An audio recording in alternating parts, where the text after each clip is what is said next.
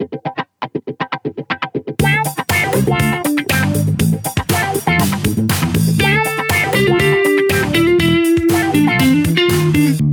is Naked at Work. Hello and welcome back to the second part of podcast dengan Eddie.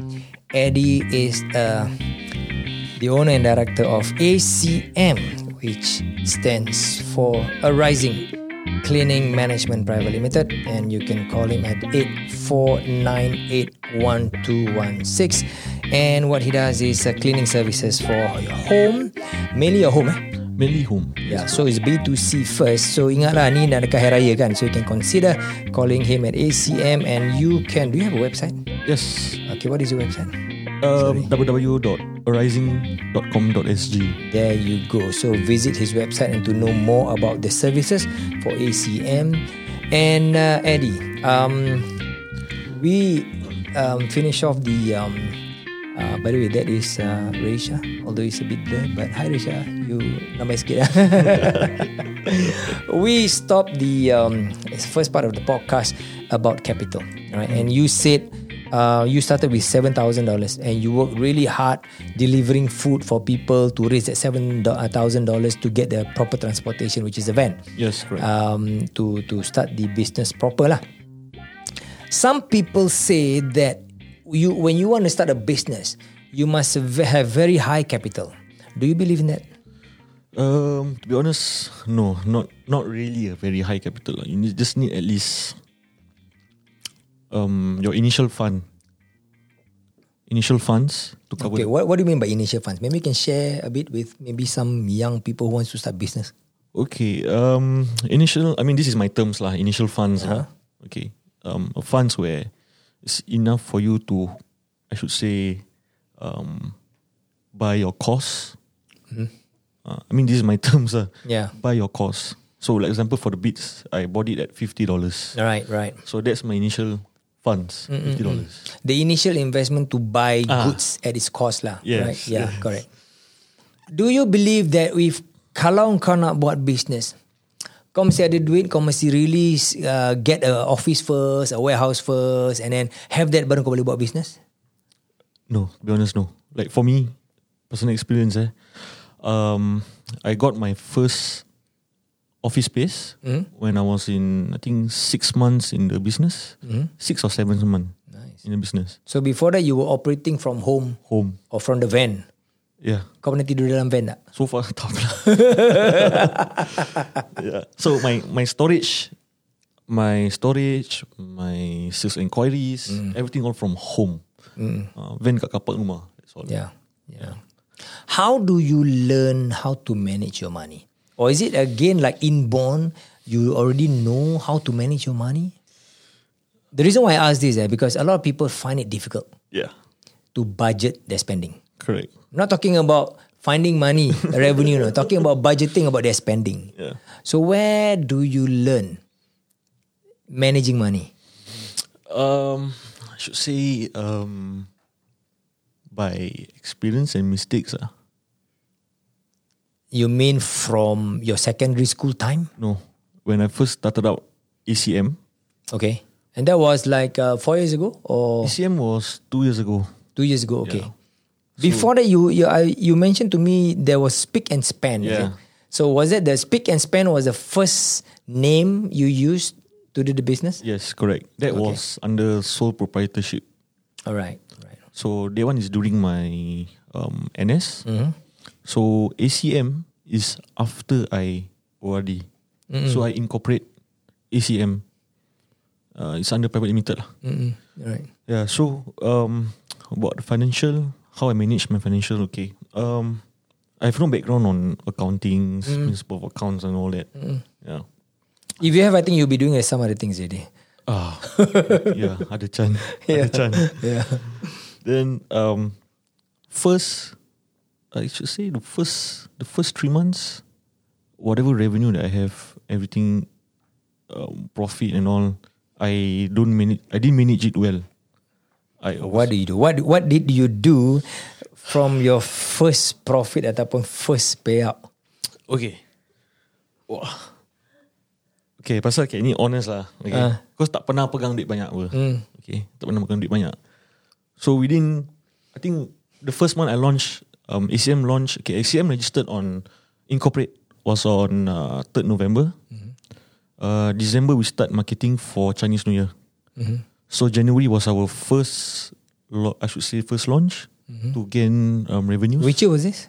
Uh, 2019. Okay. About two years ago. Yes, correct. 2019. So 2019 Jan- January 2019 Chinese New Year kita hit our first sales revenue of 14 14,000 Per month. for that month itself. For the okay, first month, our the first, month. Okay, yeah. that's good. So 14,000 and in my head like, eh, ni duit banyak apa? Okay, I never I never like earn that. You took like so long and really berkorban teruk to raise seven thousand dollars Yeah. to buy the first van. Yes. Yes. And then you send the first month you get fourteen thousand. Yeah. And suddenly, wow, aku kaya. Do you feel like that? Aku kaya. I, honestly, I really feel like I'm top of the world lah, but because to save that initial um, what do you call it, um, capital, I worked for like three months, yeah. and I worked oh Seven days a week, at least a 12, week, 14, uh, about, 16 yeah, hours a day. Yeah, rain, rain or shine lah. So the first month, ACM first month, we we got like fourteen thousand Mm-hmm. in revenue, and my overhead was like I think just tiga orang, dua orang je. Mm-hmm. Uh, so the balance, the profit well. Mm-hmm. Okay, so I spent that within like two weeks. yeah, within two weeks. What did you buy? Share with me. what, what did you buy in two weeks? Let's say assuming that assuming that you have like eight thousand dollars kind of clean profit lah. I'm assuming. Yeah. You know, after paying out uh, whatever cost and then uh, uh, gaji and eight thousand dollars in your hand. Ching ching panas ni macam pisang goreng ni. What was the first thing that you splurge on? Something that we can learn. Okay. Um, I bought my first Rolex. ah. Wow. Yeah. Um, was it a kind of macam collectors juga? Is one of the collectors Okay. um, watch. Actually, it's not so bad.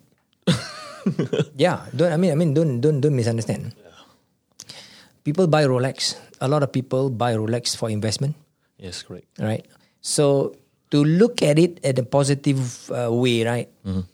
I I see that, hey, not bad, huh? You you don't splurge your money. You reinvest in your money. Maybe not in the business, but you're investing into a collectible. Yeah. And the collectible that really um, it is, has been shown lah, to grow in value.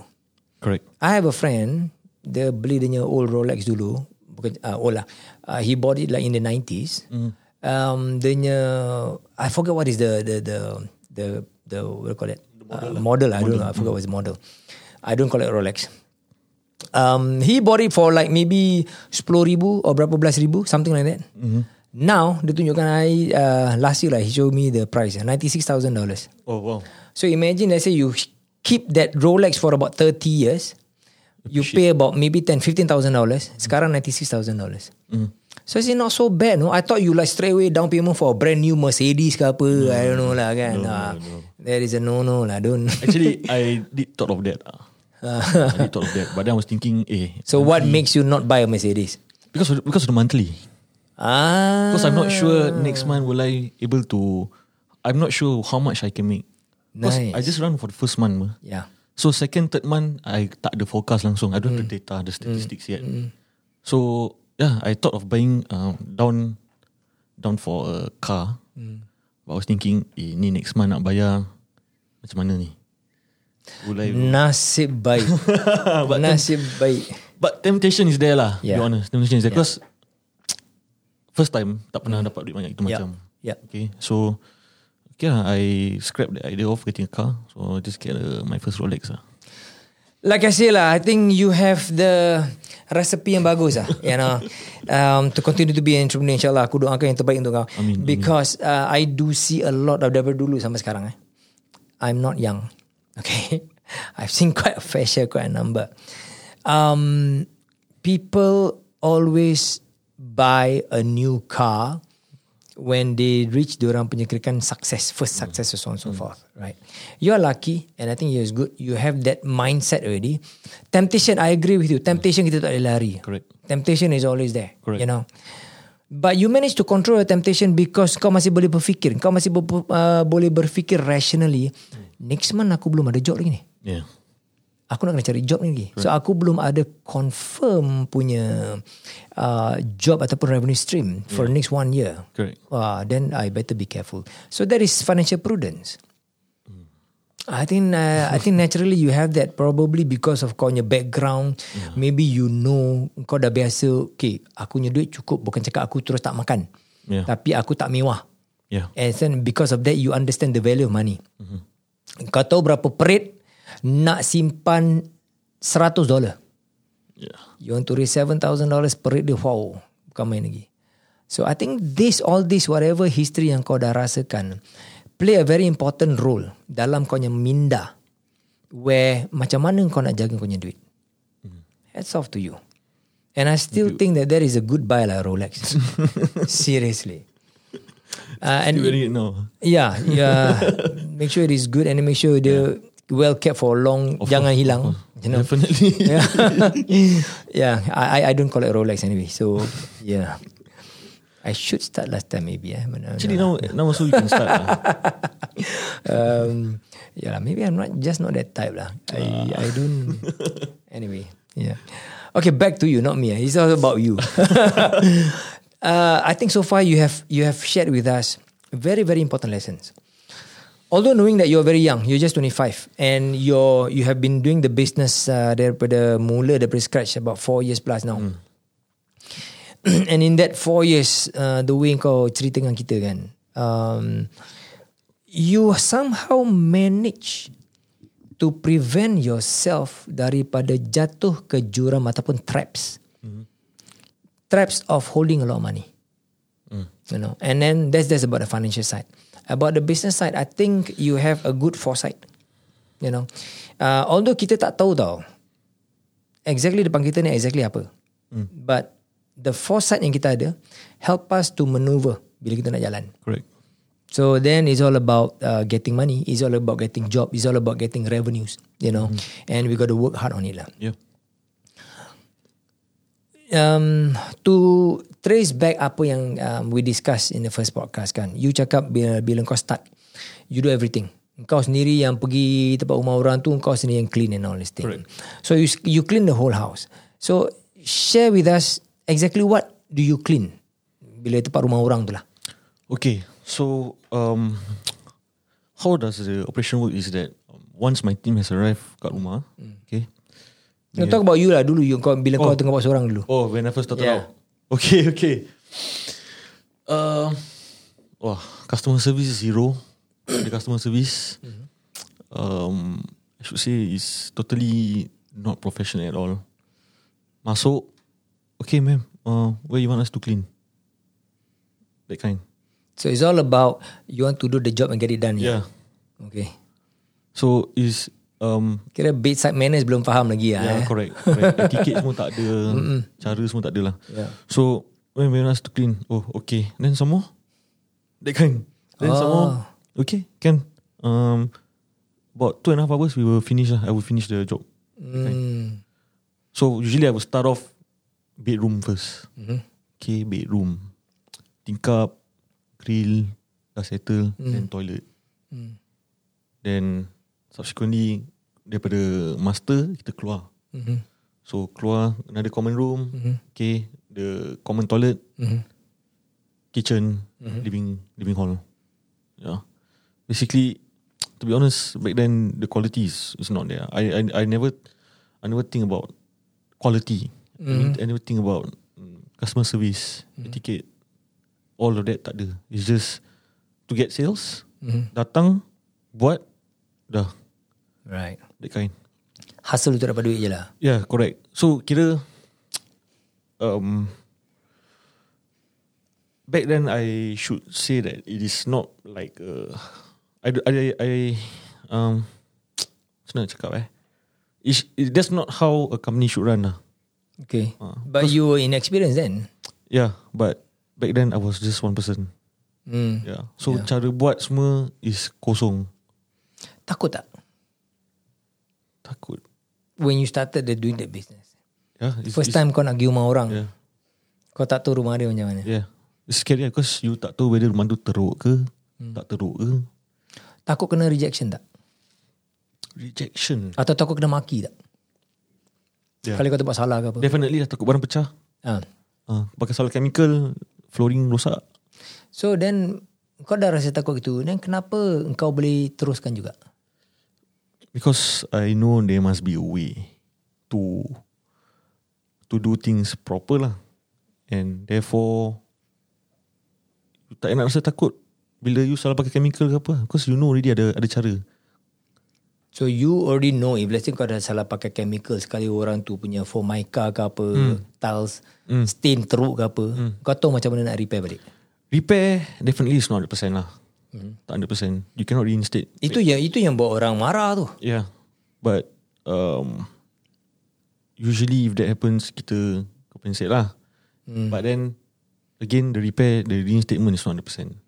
Hmm. Uh, so what now? If you if you ask me now, how do we prevent that? We send our workers for course courses.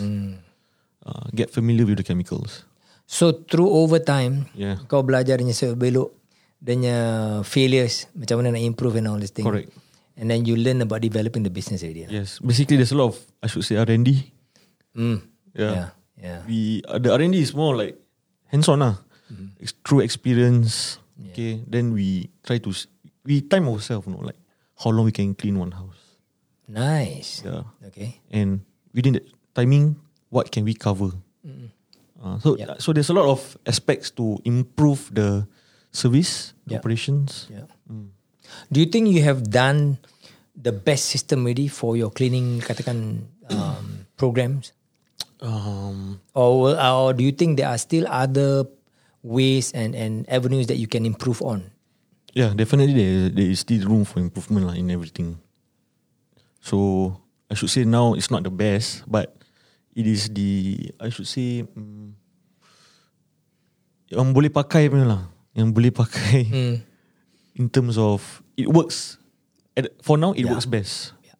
Uh, but definitely there will be there will be room for improvement. Uh, because we do we don't just do our services is not just house cleaning. Okay, what else? We do curtain dry cleaning. Oh, okay. We do upholstery cleaning. Okay. We do carpet cleaning. Mm-hmm. and later tell me your prices. eh. Yeah. I told my wife about I'm uh, interviewing you already on the business. She said, "Hey, how much?" ah? so you know, raya kan nak dekat, dekat kan. Yeah. Okay. Um, cleaning houses. eh. Uh, when you were doing it yourself, eh, yeah.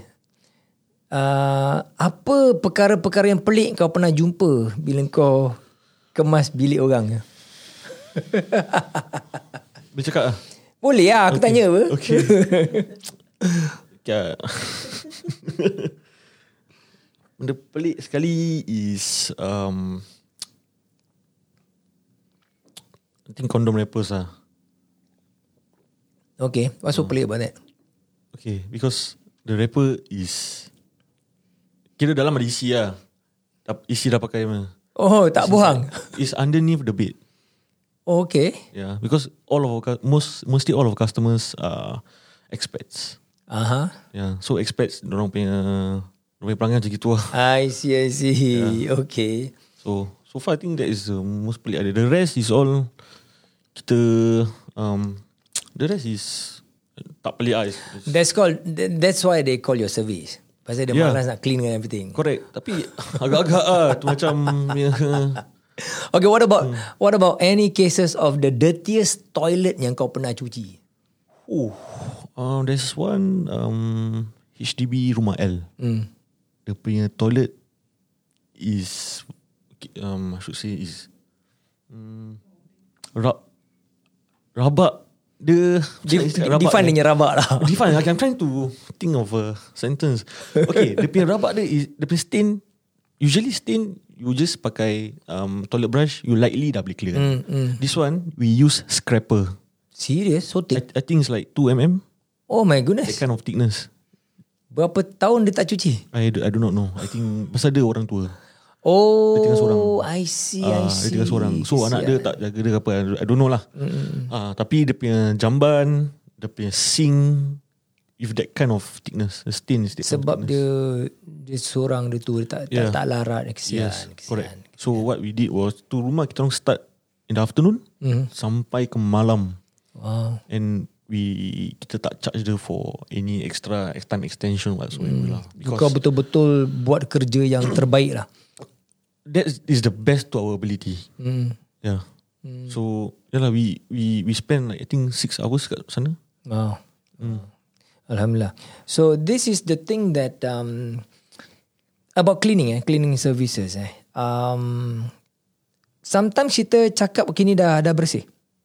Different people will have different Expectation. expectation. Aku ni bersih is kau Okay, for example, pernah tak kau come across kau dah bersihkan and then dah habis uh, to you okay this is one of your best job ah. Right? And then bila dah habis the owner tengok eh how come still not so clean ah? Pasal dia punya expectation is bila kau dah clean dia macam as good as brand new. Yeah. So how do you handle that? Okay. Um, usually before we um, start the cleaning, we will assess. Okay, we assess the whole house. Whichever stains that for us is okay. This one tak boleh 100%. Okay, or maybe can only be done to this extent aja. Okay. Yeah. So we will assess that and then we will show to the customer. Okay, example ma'am, okay, this tile atau this toilet bowl. Okay, we can use our best chemical. But it will only be at this certain extent only once we redone it. So you explain it. You must earlier. explain, correct. Okay. Because sometimes these people they they engage us for reason means they do not know how to clean or how does the cleaning chemical and all this works out the factors like wear and tear factors all this orang tak tahu so before we start cleaning we will assess then we will give them the information we will know we will give them the knowledge lah Ah. so we um That's how you manage expectation. ah yes ex- manage expectation correct Because So- managing expectation is basis is very important. Correct. Correct. Because most people they to be honest, most of the clients that engage us, they do not know about cleaning. Mm. Yeah, they just they thought that cleaning oh setakat lap, dusting. Oh, interesting. Yeah. They they thought that oh this kind of stain can just pakai brush gini gini. Pakai those common brands in supermarket pakai gitu. Dah. But for us, Jif, jif. ah, common. By the way, Jif is not good for toilet. Toilet bowl. Toilet flooring. Flooring. Kenapa? Pasal dia berpasir. Oh, I see. Af- af- even though after you rinse pun kan, you need to rinse like I think twice with normal soap. Okay, kasih tips sikit. Orang nak kita nak cuci toilet. Uh, what is good to use for toilet bowl and what is good to use for macam toilet flooring? Okay, ah, for, for me, I don't even for myself personally, I don't use common supermarket brands. Oh. Yeah, I use my own um, chemical that I use lah. My own. Yeah lah, of course lah. Yeah. To normal people, people, what is the tip that you can give? Ini untuk maintenance je lah. Maintenance lah, okay. Clorox. You Clorox pun tak bagus. Tak for bagus, the jamban. For the Dia- jamban, not good. Will rosak. Pasal your toilet bowl, the reason why toilet bowl is um, shiny, Hmm. so that bila bila you buang air besar, it will slip off easily. So you flush pun senang. Hmm. But kalau you pakai Clorox, you are actually damaging the layer. Ah, I see. Yeah, Okay. I know. layer. I think a lot of people memang tak tahu tu. Yeah, correct. So kalau layer dia dah dah tak slippery, Hmm. okay, nampak pun nampak dull. Yeah. Bila you buang air kecil ke buang air besar, the stain will accumulate there. Ah. You tak maintain, itu yang berjadi tebal. Okay, then if let's say jangan gunakan Clorox, then gunakan apa? Just plain water scrub saja. Okay, usually kalau macam gini, um, you can use the yang biasa punya toilet toilet cleaner. Mm, The non uh, chlorine based ataupun there is a chlorine is is it oxidizing punya uh, ke reducing agent aku dah lupa lah. You know. so the the lesser harsh lah. Ah, lesser harsh, correct, correct. Ah, lesser harsh. Usually, usually the the common one you can find in supermarket lah. But Clorox jangan pakai. Clorox jangan pakai. Pakai Because Jif Clorox. Yeah. pun tak dipakai dekat toilet flooring. When Jif you talking about the Jif yang yang kasar-kasar kan? Kasar-kasar, correct. Yeah. The yellow. Yeah, because Jif pun dia ada different the brand Jif tapi dia ada different different Yeah. punya products lah. Yes, correct. It's just that jangan gunakan the yang kasar-kasar. Yang yang kasar-kasar correct. Yang kalau kuning. yang Mr. Muscle tu Mr. Muscle? Hmm, untuk mop-mop dia okey lah. boleh lah. Tu biasa memang boleh lah. Biasa memang setakat okey lah. bau je. One question, um, wh- di mana kau belajar? Where where do you learn? everything about cleaning, the chemicals. Definitely, um, when you mentioned about Clorox tadi kan, so Clorox there's there's, there's uh, a lot of using a lot of chlorine and there's the oxidation reduction processes. So I'm sure kau mesti belajar pasal ni juga. Is there courses yang kau ambil? Yeah, um, I took NTUC course. Okay. Okay, usually NTUC course untuk orang macam dah nak retire, just take the course. Oh, is it? Yeah. Usually I- ramai orang yang ramai yang orang yang berusia lah. Ah, They will take that course. macam aku ni boleh ambil lah sini. Yeah. So yeah, I went through um, WSQ courses um, because I need to take the NEA license.